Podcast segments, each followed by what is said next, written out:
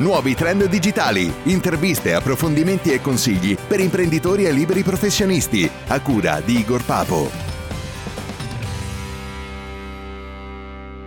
E tu sai che cosa sono i bias cognitivi? Sono dei giudizi, o meglio dei pregiudizi che l'essere umano tende a dare su un accadimento eh, sulla base di interpretazione di dati che eh, sono in suo possesso. Eh, in poche parole è il modo in cui l'essere umano distorce la realtà e manca di oggettività in alcune situazioni sulla base di alcuni preconcetti che l'essere umano stesso ha nella sua mente.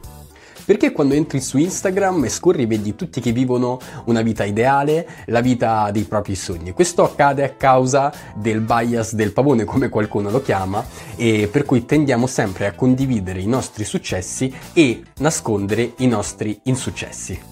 Eh, questa persona sta seguendo il gregge, non sta valutando la situazione con oggettività. Ecco, eh, questo è dovuto dal fatto che noi tutti facciamo una distorsione, siamo vittime di un bias cognitivo per cui ehm, reputiamo un fatto vero o falso non sulla base della veridicità oggettiva, ma sulla base di numero di persone che seguono una corrente piuttosto che un'altra. Ti è mai capitato di voler acquistare un oggetto, non so, un telefono nuovo, una macchina di un certo modello nuova e all'improvviso quell'oggetto comincia a vederlo dappertutto? Ecco, perché succede questo? Ehm, succede a causa del bias, dell'euristica, dell'influenza, per cui la realtà che vediamo è fortemente influenzata da ciò che desideriamo in un dato momento. Perché il cambiamento ci spaventa? Perché è così difficile uscire dalla nostra zona di comfort? Tutto questo accade a causa del bias dello status quo, per cui abbiamo una distorsione della realtà eh, che ci porta a reputare per forza di cose negativamente un qualcosa che ci sposta dalla nostra situazione attuale e dal nostro stato di comfort. In cosa consiste il bias dell'ancoraggio? È una distorsione cognitiva della realtà che tutti noi facciamo, per cui diamo più importanza alle informazioni che leggiamo per prime, che vediamo per prime. Per questo motivo, per esempio, nelle negoziazioni, nelle trattative, chi fisserà il prezzo di un certo bene per primo eh, influenzerà tutta la trattativa. Quindi in alcuni casi quando ci sono dei margini di trattativa conviene fare anche un prezzo ridicolmente più alto perché fisserà l'asticella a un certo livello, quindi noi abbiamo sempre da guadagnarci. Se abbiamo vinto è il merito nostro. Se abbiamo perso è sempre la colpa dell'arbitro. Perché succede questo?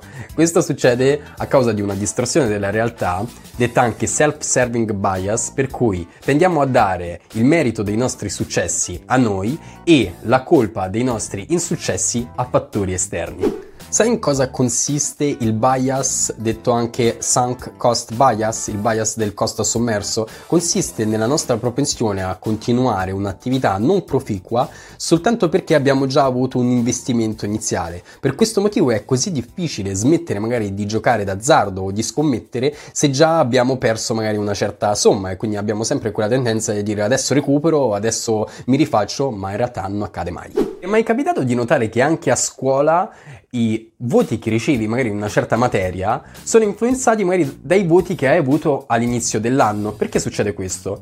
Questo è frutto di una distorsione della realtà per cui eh, i giudizi attuali che l'essere umano fa sono sempre influenzati da giudizi eh, dati in passato, per cui se in passato hai avuto dei giudizi positivi da una certa persona, tenderai anche in futuro e nel presente a averli positivi e così viceversa, se sei stato inquadrato diciamo negativamente, tenderai ad avere comunque un giudizio con un'influenza leggermente negativa.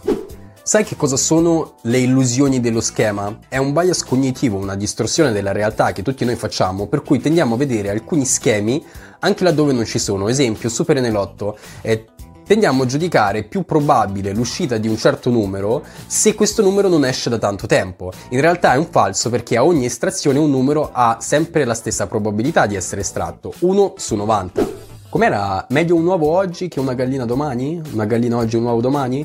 Comunque tutti noi siamo vittime di hyperbolic discounting. In cosa consiste? È una distorsione della realtà che tutti noi facciamo per cui preferiamo il piacere immediato alla felicità a lungo termine. Quindi magari eh, preferiamo di ricevere un compenso di minor valore oggi piuttosto che un compenso di maggior valore domani.